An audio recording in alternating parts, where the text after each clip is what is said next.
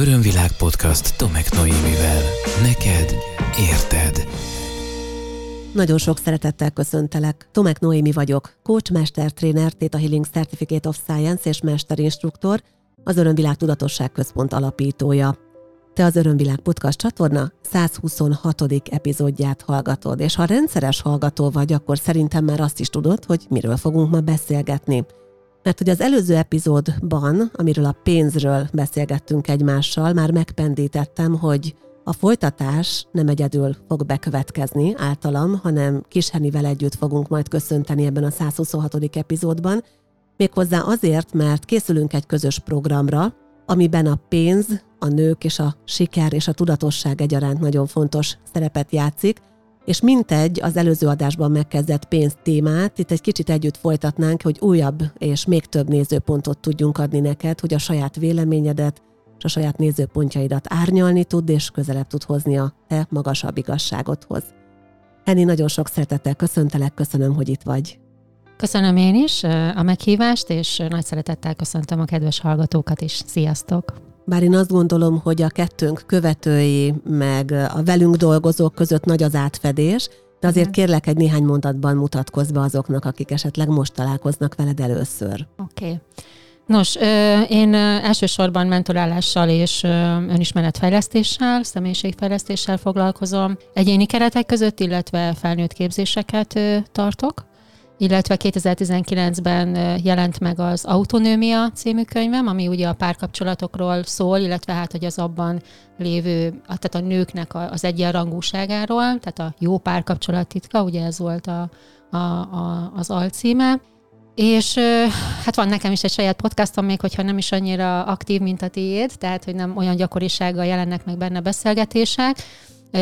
Másfél évvel ezelőtt hoztam létre, őszintén szólva, Senivel, ez a, ez a címe, és, és hát gyakorlatilag, a, ami, ami most egy ilyen úgymond kisgyerekem, tavaly szeptember óta, az pedig a szemléletváltó önismeretfejlesztő kártya, amivel szintén önismeretfejlesztést, illetve hát egy, mint egy kvázi önismeretfejlesztő eszközt használom, akár egyéni, akár workshop keretein belül.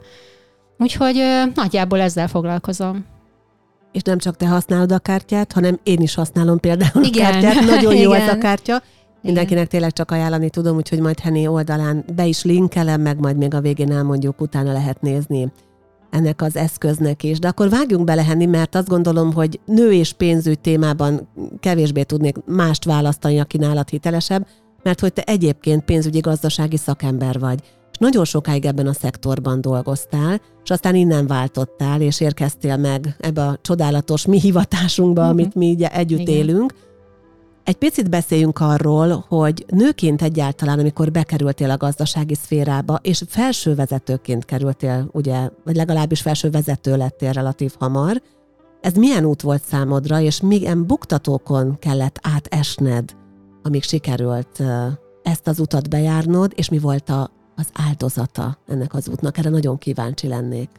Igen, ez egy nagyon izgalmas téma, és a mai napig egyébként szóba jön, hogyha főként egyéni konzultációk során, ugye, hogy olyan nőkkel, hölgyekkel dolgozom, ahol hasonló cipőben járnak, vagy hasonló helyzetben vannak, igen, én nekem relatív hamar indult el az úgymond karrieremnek az útja, mert én tudatosan választottam azt a verziót, hogy a felsőoktatási intézménybe úgy jelentkeztem ugye pénzügyi szakra, hogy már mellett elmentem dolgozni. Ezt, a, a, ez az én vágyam volt, de a körülményeim is hozták.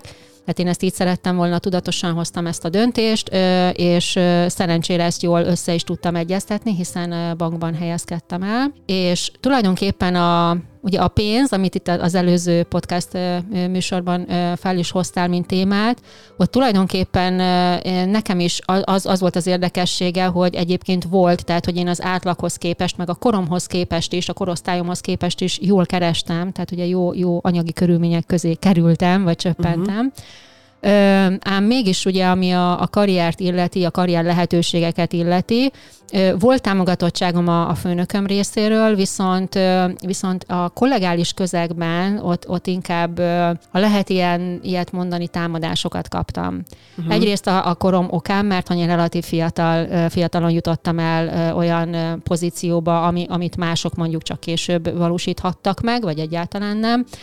Másrészt pedig volt egyfajta, nekem, nekem valahogy más volt a mentalitásom, meg a hozzáállásom a munkához, mert nagyon szerettem az embereket, már ugye akkor is. És mivel én, én olyan munkakörben dolgoztam már a kezdetektől, hogy folyamatosan ügyfélkörrel voltam kapcsolatban, ezért én élveztem a munkámat. E-, ezt, mm. ezt a részét ugye nyilván elsősorban, és ezt az emberek érezték. És ezért nekem mindig sokkal nagyobb ügyfélköröm volt, vagy jobban szerettek hozzám jönni az ügyfelek, hogyha ezt választhatták, mert hogy, hogy érezték azt rajtam, hogy én nagyon szívesen kapcsolódom hozzájuk. Uh-huh. És tulajdonképpen, ha visszatekintek a, a szakmai sikereimre, akkor mindenképp ez áll a hátterében. Tehát, hogy én azt gondolom, hogy az embernek van egy kisugárzása, és hogyha ez a kisugárzás ez azt mutatja, vagy tükrözi a másik fél számára, itt jelen esetben az ügyfelek számára, hogy, hogy szeretet van, és, és nyitottság, és kíváncsiság, akkor, akkor arra jobban rá tudnak csatlakozni. És nekem azért volt ugye később, amikor vállalati hitelezéssel foglalkoztam, nagyobb portfólióm, mert azt éreztem, hogy, hogy szerettek az emberek velem kapcsolatba lépni, és kapcsolatot tartani, mint bank képviselő, uh-huh. mert ugye én a bankot képviseltem. És akkor mégis ott volt a másik oldal, amit mondta, hogy belülről, igen. a kollégák oldaláról viszont jöttek a támadások. Ö, igen, hát ugye szokták mondani, hogy fúrnak, faragnak, ugye pláne egy multinál, és azért én is, amikor felkerültem Budapestre a központba, a, az egyik bankon belül, ugye több bankban dolgoztam, akkor ott már úgymond nagyban mentek ezek a játszmák. Azt látom, hogy ez, ez, ez ilyen mindennapos ezeknél a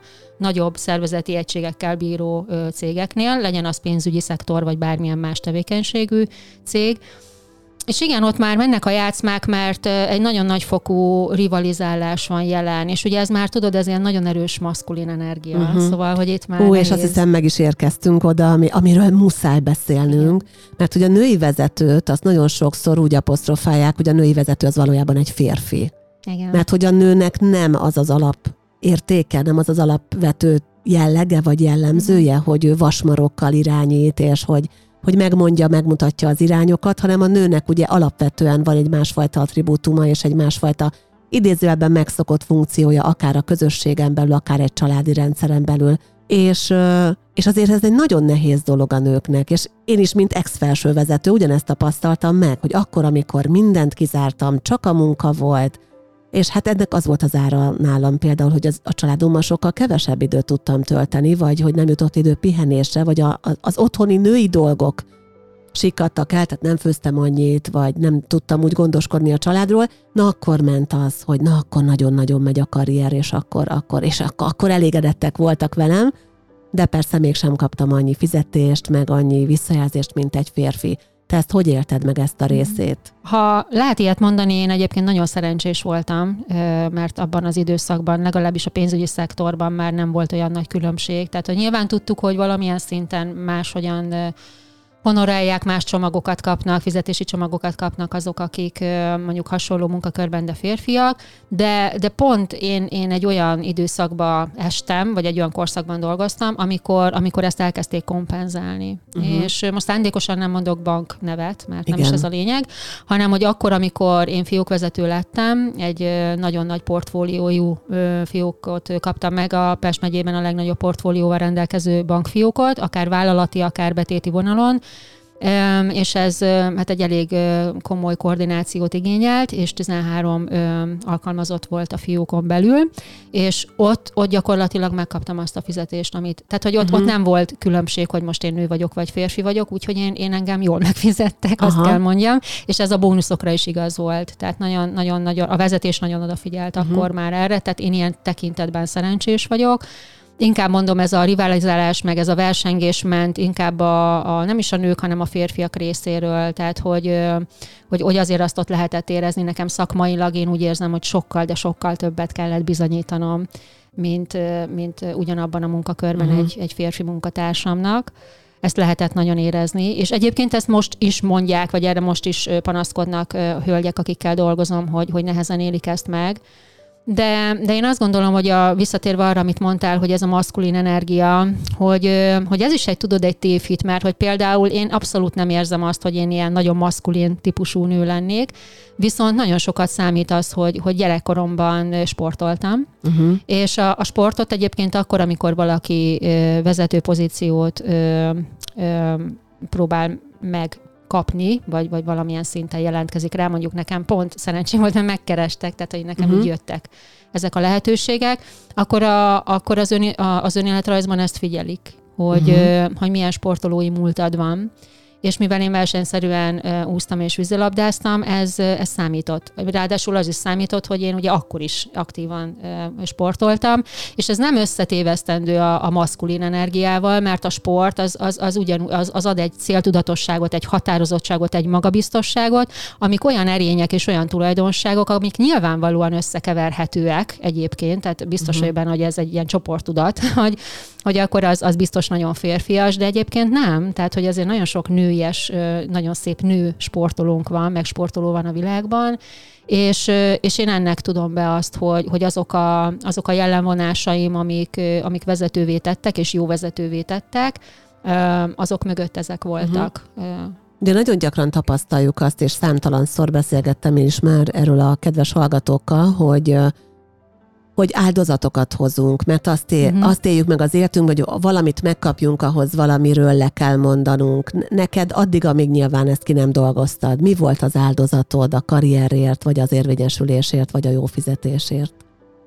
Hát a gyereknevelésből uh-huh. maradtam ki nagyon sokat, illetve nem is magából a nevelésből, mert nyilván én neveltem a, a gyermekemet, de az első szülött fiam ugye akkor volt három éves, két és fél-három éves, amikor visszamentem a bankszférába Aha. dolgozni, és ott olyan szinten éreztem azt, hogy bizonyítanom kell, hogy én nem csak egy ilyen gyedről visszatért anyuka vagyok, vagy anyuci vagyok. Egyébként ezt meg is kaptam, tehát hogy, hogy voltak ilyen megjegyzések is, és nem rossz értelemben, tehát nem vettem rossz néven, csak éreztem, hogy úgy, úgy, úgy beskatujáznak, vagy úgy beraknak egy ilyen kis kategóriába, vagy fiúkba, és hogy ebből nagyon nehéz volt kitörnöm, nagyon-nagyon sok energiám és ráfordított időmbe telt, hogy, és szakmai képzésekbe, hogy, hogy elismerjenek, és egy szinten emlegessenek azzal, aki egyébként ugyanúgy ö, tudott hozni eredményeket, vagy hát én ugyanúgy tudtam hozni eredményeket, csak ő mondjuk férfi volt.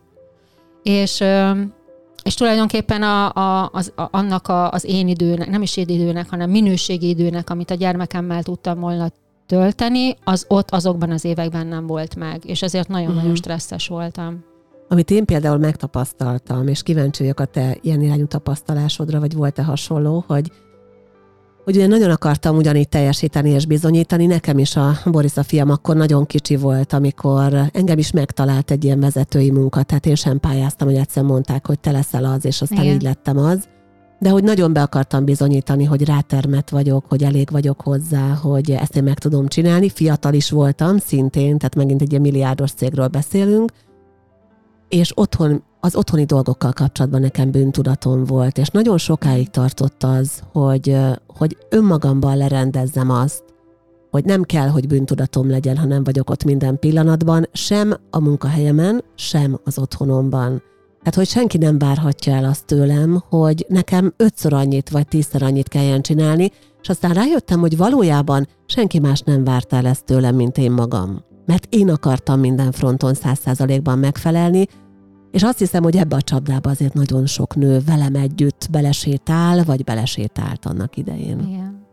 A, teljesen egyetértek. Igazából ez a bizonyítási kényszer, ami bennünk van, szerintem uh-huh. ez az, mhm. ami ilyenkor megjelenik, és hát nyilvánvalóan, ami bennünk van, ugye azt tükrözi vissza a, a fizikai valóságunk, ami ott akkor történik, és ugye velem is azok a dolgok, amik akkor történtek, és azok a, azok a visszajelzések vagy megjegyzések, amiket akkor kaptam, azok nyilvánvalóan belőlem fakadtak, hogy ugye ott volt bennem ez a megfelelési, vagy bizonyítási kényszer, és nagyon nehezen lavíroztam a szerepeim között, tehát ott voltam ugye nőként, édesanyaként és, és kollégaként, illetve hát dolgozó nőként. De, de ugye, egy, amit te is mondasz, ott volt ez az állandó lelkiismeret, furdalás és a bűntudat, mert hogy, hogy én szerettem a munkámat, de ugye imádtam a fiamat is, tehát hogy nagyon, nagyon uh-huh. szívesen voltam vele is, úgyhogy ez, ez egy nagyon nehéz helyzet volt, és aztán az élet elrendezte, hogy akkor utána ö, ugye ö, ideiglenesen elhagytam ezt a szférát, és akkor ö, vállalkozóként, ö, gazdasági szakértőként dolgoztam be nagyobb cégeknek, közép, illetve nagyvállalatoknak, azt nagyon élveztem, mert ott szakmailag nagyon ki tudtam teljesedni. Nem volt már ugye azon nagyon nagy ö, szabályozó rendszer, ugye, mint ami a multi cégeknél jellemző. Tehát nagyobb szabadságot kaptam. Viszont ott meg ugye, mivel megmaradt ez a, ez a megfelelési kényszerem, meg a maximalizmusom, ezért ott is túltoltam, ahogy szoktam fogalmazni. Nem, de nem tudod, hogy miről beszélek nem, nyilván. Nem, nem, nem. úgyhogy, úgyhogy amit mondasz, igen, nekem is több évi önismereti uh-huh. munka eredménye az, hogy, hogy, hogy megtanultam jól beosztani az időmet, illetve az időbeosztásom az akkor is szerintem úgy, úgy az adott körülményekhez képest jó volt, hanem inkább csak az, hogy megtanultam priorizálni uh-huh. hogy mikor mi a fontos, és hogy, hogy emiatt ment ki a bűntudat meg a lelkiismeret furdalás, hogy, hogy lett egy nézőpontom arról, hogy nem az a lényeg, hogy, hogy mindig valamelyik szerepem domináljon, hanem hogy vannak időszakok, amikor az egyik dominál, és vannak időszakok, amikor a másik, és hogy ez így van rendben, mert hogy ez hosszú távon kiegyenlítődik. Uh-huh mivel nagyon sok szempontból hasonló szakmai utat is bejártunk, hiszen a Theta Healing Certificate of Science vagy te is, tehát tudom, hogy hányféle tanfolyamot végeztél el, ott milyen témákon dolgoztál, és mivel mi amúgy nagyon jó barátok vagyunk, Igen. és nagyon sokszor kapcsolódtunk a Theta Healingen keresztül is, tehát azért mi egymás bizalmasai vagyunk olyan szempontból, ezt szerintem a hallgatónak nyugodtan elárulhatjuk, hogy mi egymásnak szoktunk ásni, tehát mi vagyunk egymás ásópartnerei. Igen, az így van. Most már évek óta hogy, hogy tudom, hogy azon, azonos témákon is dolgoztunk, és nagyon kíváncsi vagyok arra, hogy a, ez a nő és a pénz témában neked milyen olyan tipikus hitrendszerek jöttek fel, vagy milyen olyan felismeréseid voltak, ami esetleg a kedves hallgatónak is segíthet, hogyha mondjuk nőként hallgat minket, vagy egy olyan férfiként, aki szeretné a társát, a párját, a gyermekét, a munkatársait, a nőket támogatni a siker és a pénzügyi jólét elérésében, mert azért a nőknek ezen jócskán van blokkjuk. Uh-huh.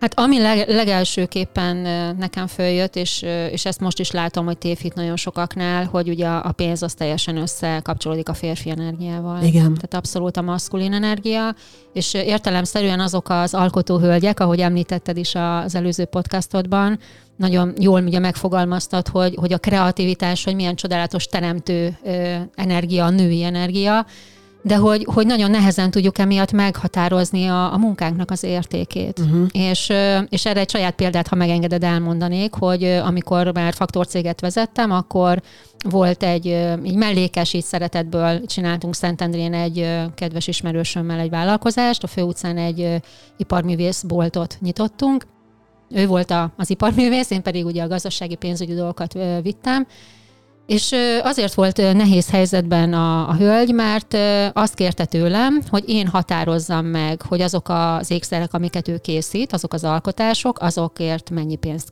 kérünk. Tehát magyarul én árazzam Aha. be az ő termékeit.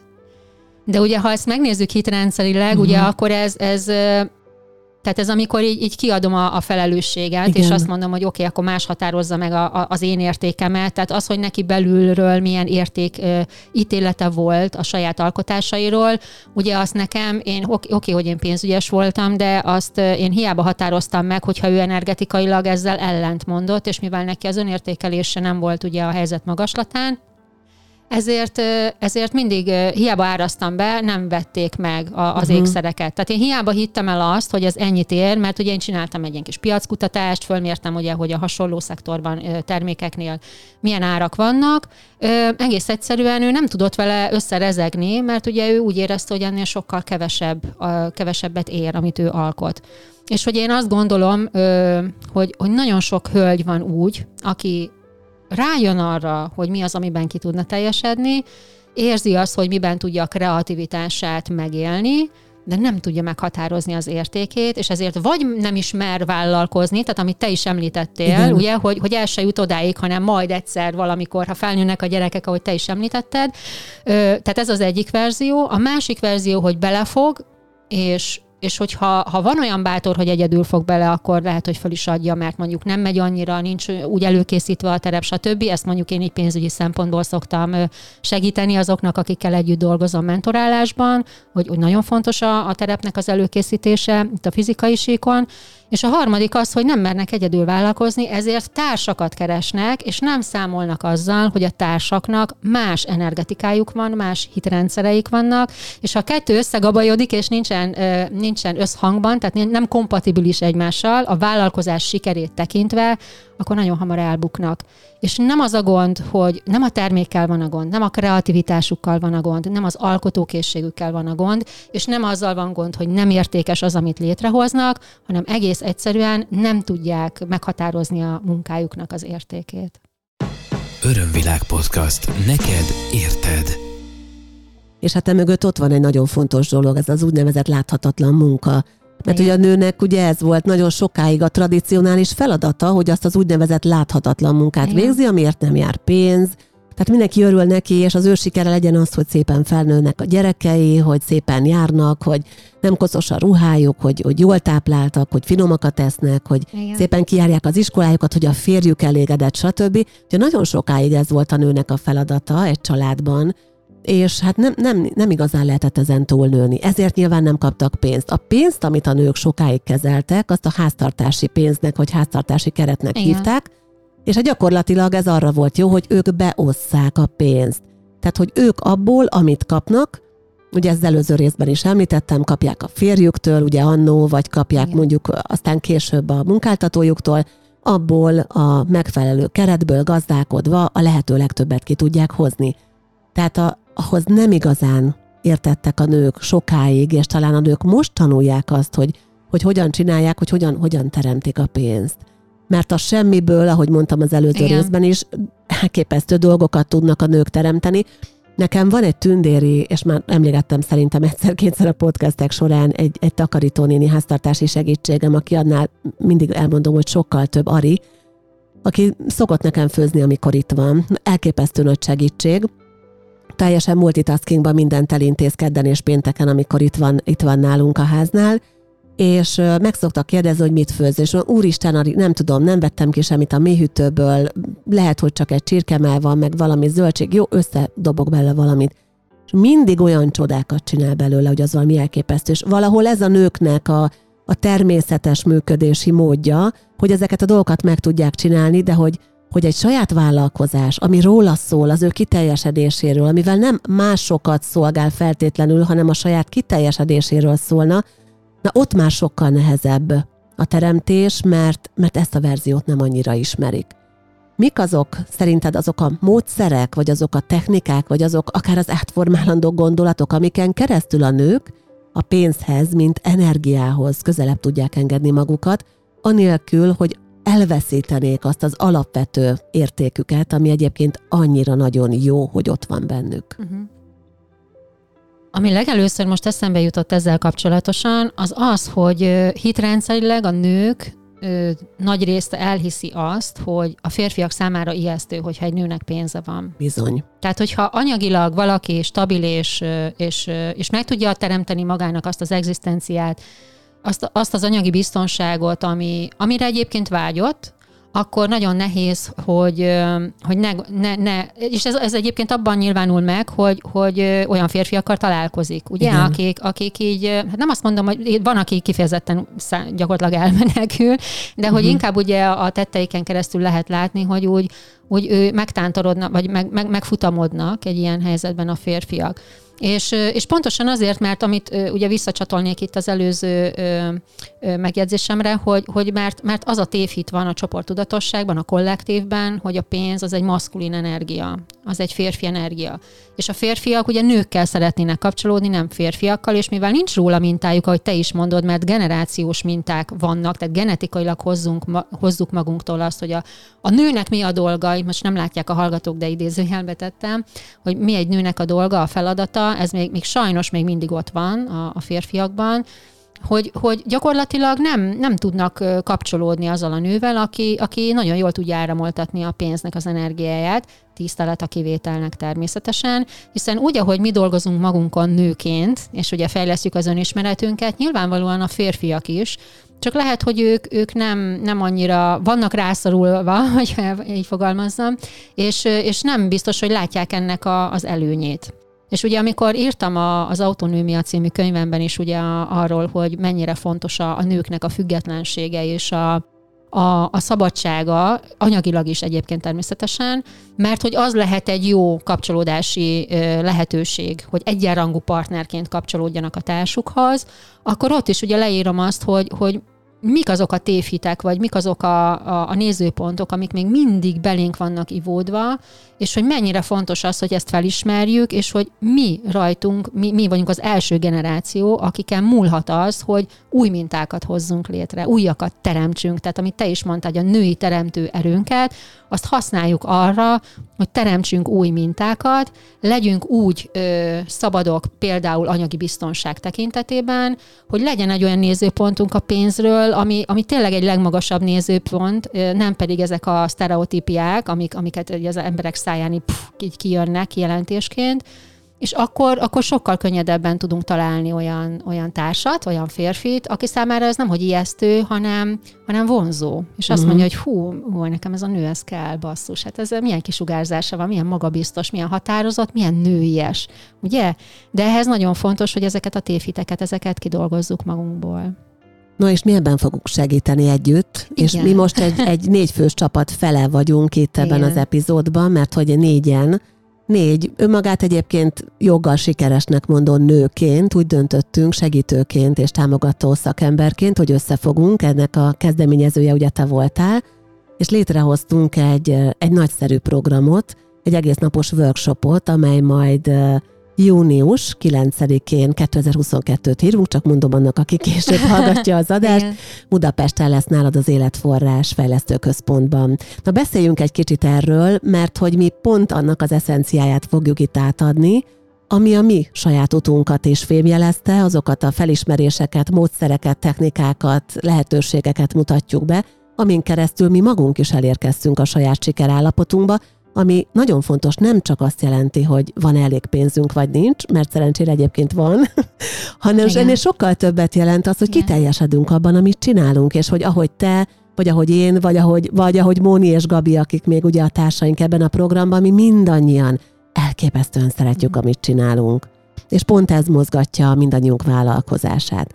No, de akkor egy kicsit avassuk be a kedves hallgatót ebbe a programba. Jó, köszönöm. Egy dolog jutott még eszembe, ha megengeded, ezt elmondanám hitrendszerileg, hogy a pénz és a, a kreativitás az, ami még sokszor hitrendszerileg nem áll össze. Tehát, hogy, hogy két külön ilyen, mint egy, tudod, ilyen párhuzamos valóság, igen. úgy fut egymás mellett. csakra mindegyik. Pedig igen, tehát, hogy, uh-huh. hogy mhm. absz- abszolút tudna együttműködni, meg tud is együttműködni, de hogy mégis ugye ez van. Egyébként ugye ez a programhoz is kapcsolódik, hogy megmutassuk azt példa, a saját példánkon keresztül, hogy, hogy kéz a kézben jár. Tehát, uh-huh. hogy, hogy a, a az emberi és a, ezen belül a női kreativitás az igenis megérdemli azt, hogy a, a pénzt magához vonza, és ugye tudjuk áramoltatni a pénzt a saját kreativitásunkban, az alkotásainkban, mert azért, ha belegondolunk, nagyon sokszor azt látjuk, hogy a, a művészek, szobrászok, festők, fotográfusok, ugye én is fotózom, és fotográfus vagyok, de még, még most kezdem el úgy igazán, ugye saját galéria kiállítás, ugye ezek vannak most a projektemben, és hogy, hogy én is még most kezdem ízlelgetni azt, és nézni azt, hogy, hogy vajon ugye jöttek a szakemberek, és ugye elkezdték nekem mondani, hogy de hát ebből nem lehet megélni, hát ezt nem lehet, ehhez nagyon nagy uh-huh. alkotó, nem tudom minek kell lenni, és ha majd, ha New Yorkban lesz kiállítás, akkor majd elmondhatod, hogy, és néztem, hogy mi van, mi, mi, mi repkednek itt a hitrendszerek, szóval, hogy, hogy a kreativitás és a pénz az, az, az még így hitrendszerileg nem, nem mindig áll össze, és ugye a program, igen, egyébként a, a gondolat is azért pattant ki a fejemből, és gondoltam arra, hogy akkor mi így összeállunk, mert, mert azt látom, hogy nagy szükség lehetősége van a mai társadalomban a nőknek, itt legalábbis hazánkban mindenképp arra, hogy, hogy kapjanak egy képet arról, hogy, hogy lehet, tehát a saját korosztályukban, a saját generációjukban ezt meg lehet oldani, és hogy a spiritualitás, és a, a értsük jól a spiritualitást, tehát nem ez a, ez a nem tudom, búzaszállengedez, és akkor nem tudom, el vagyok Én ezobudjantnak hívom. Ja, igen, szóval elnézést, tehát nem tényleg ítélkezésmentesen, csak látom, hogy milyen tévhitek uh-huh. repkednek már itt a, a csoportudatosságként a, az éterben. Tehát, hogy a, a, az üzleti élet és a vállalkozás, illetve a spiritualitás kéz a kézben járhatnak, és így a pénz is, és a kreativitás is kéz a kézben járhatnak, és hogy igenis van erre út, igenis van erre minta, igenis meg lehet teremteni önismerettel, ahogyan te is és én is megteremtettük, hiszen egy gazdasági, szó szerint földi munkából jövünk, és mégis tudtunk egy olyan ö, ö, közösséget alkotni, és egy olyan hivatást kialakítani magunknak, amibe bele tudtuk integrálni ezeket a képességeinket, és gyakorlatilag tudunk ö, egyensúlyozni, tehát hogy, hogy ugye itt vagyunk a fizikai síkon, és nem szállunk el úgymond, ö, hanem, hanem ott van ez a, ez a földi létünk, és azt mondjuk, hogy igen, a gazdaság és a pénzügyi szemlélet az igenis tud együttműködni ezzel, ezzel a fajta spiritualitással, és hogy ezáltal, hogy egyre tudatosabbak vagyunk ugye az önismeretfejlesztésünk során, ezzel a tudatossággal nagyon, hogyan tudjuk nagyon jól áramoltatni a pénznek az energiáját, ami egyébként automatikusan hozza magával a sikert, és egyébként ez oda-vissza működik, tehát hozzáteszem, hogyha valaki sikeresnek érzi magát, azzal együtt jár az anyagi bőség is, tehát hogy egyikből következik a másik, és arra gondoltam, hogy, hogy mi négyen ezt nagyon, nagyon hitelesen tudjuk bemutatni. Azért hitelesen, mert több évtizednyi munka és eredmények állnak mögötte és mind a négyünknek vannak olyan ö, sajátos, ö, saját maguk, al, magunk alkotta módszerei, amivel ezt be tudjuk mutatni, és nem csak, hogy be tudjuk mutatni, mert ez, ezt szerettem volna kihangsúlyozni itt a műsorban is, hogy óriási különbség van a workshop nap és az előadói nap között, mert ez nem egy előadásokból álló rendezvénysorozat lesz, uh-huh. hanem ez egy gyakorló önismereti workshop, négy workshop, ami nagyon intenzív, konkrét önmunkát jelent, és azokkal a módszerekkel, amit mind a négyen hozunk, azokkal, hogy aki berakja a térbe a szándékát, hogy ezen a témán dolgozni szeretne, az gyakorlatilag egész nap megteheti. Ez, ez, az, ez az igazi értéke uh-huh. ennek, én azt gondolom. Megkérlek, Hedi, hogy mi már bemutatkoztunk, minket uh-huh. már ismernek a hallgatók, ismer a kedves hallgató, de akkor mondjuk el, hogy ki az a másik két zseniális és sikeres hölgy, aki csatlakozik ehhez a programhoz. Igen. Két nagyon kedves ismerősöm, a, a Gabriellát most már te is ismered. Igazából a, a Perlus Gabriella, ő, őnek is földi munkája van, ugye könyvelő cége van, Ővele tavaly szeptemberben ismerkedtem meg egy ajánlás során.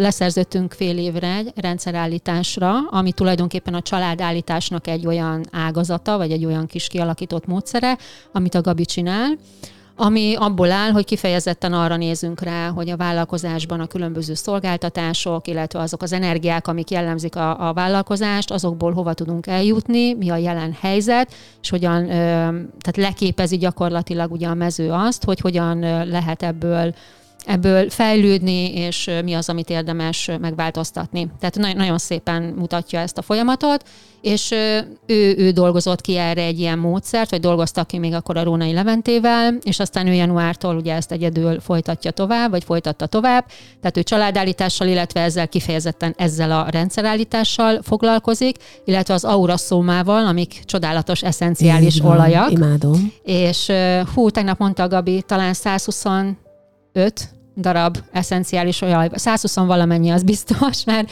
mert majdnem eltaláltam, mert tudtam, hogy több mint 100 van, ami ugye a Color Genetics-nek a Kovács Gézához fűződő módszernek a, a lényege, de hogy ami, ami fontos, és ami a Gabi, az kifejezetten ez a rendszer lélek, tehát ez a rendszer állítás, tehát kifejezetten vállalkozásokra ö, dolgozta ki, és ő, ő fog majd ugye ezzel Aha. kapcsolatosan csinálni egy demoállítást, tehát lesz egy, egy rendszerállítás, majd kisorsolja, hogy kinek, de hogy ezt nagyon szépen le lehet képezni, uh-huh. hiszen mindenki, aki részt vesz benne, ugye ő mindig érintett. Így, így van, van tehát mindannyian, uh-huh. mindannyian érintettek leszünk.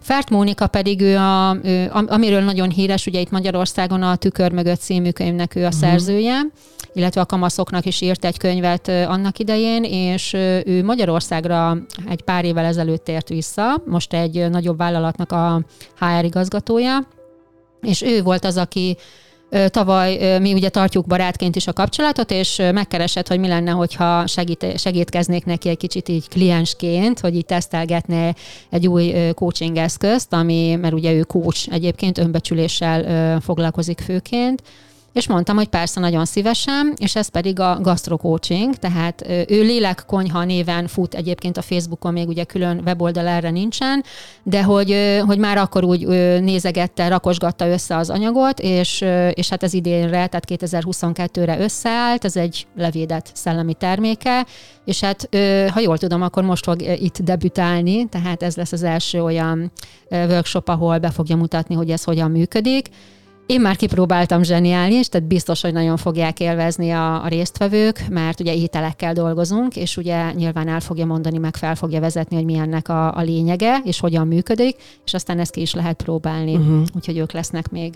És ugye ez egy egész napos program, ahogy mondtad, Igen. és úgy fog kinézni, hogy van abban a szerencsében részem, hogy elkezdhetem majd a munkát a résztvevőkkel, a motivációról, a különböző célokról, cél felállítással, egyebekkel fogunk foglalkozni, aztán következik ugye a terészed, ahol Igen. majd a szemléletváltó kártyát is fogod használni, és ez különösen izgalmas lesz, és szerintem nagyon fogják élvezni a résztvevők, aztán ebédszünet, jön Gabi a rendszerállítással, és aztán Mónika ugye a gasztrocoachinggal. Ez egy egész napos program, a végén pedig egy ilyen kérdezfellekkel fogjuk majd zárni a napot, és ide kifejezetten hölgyeket várunk, ha még valakinek esetleg nem állt volna össze.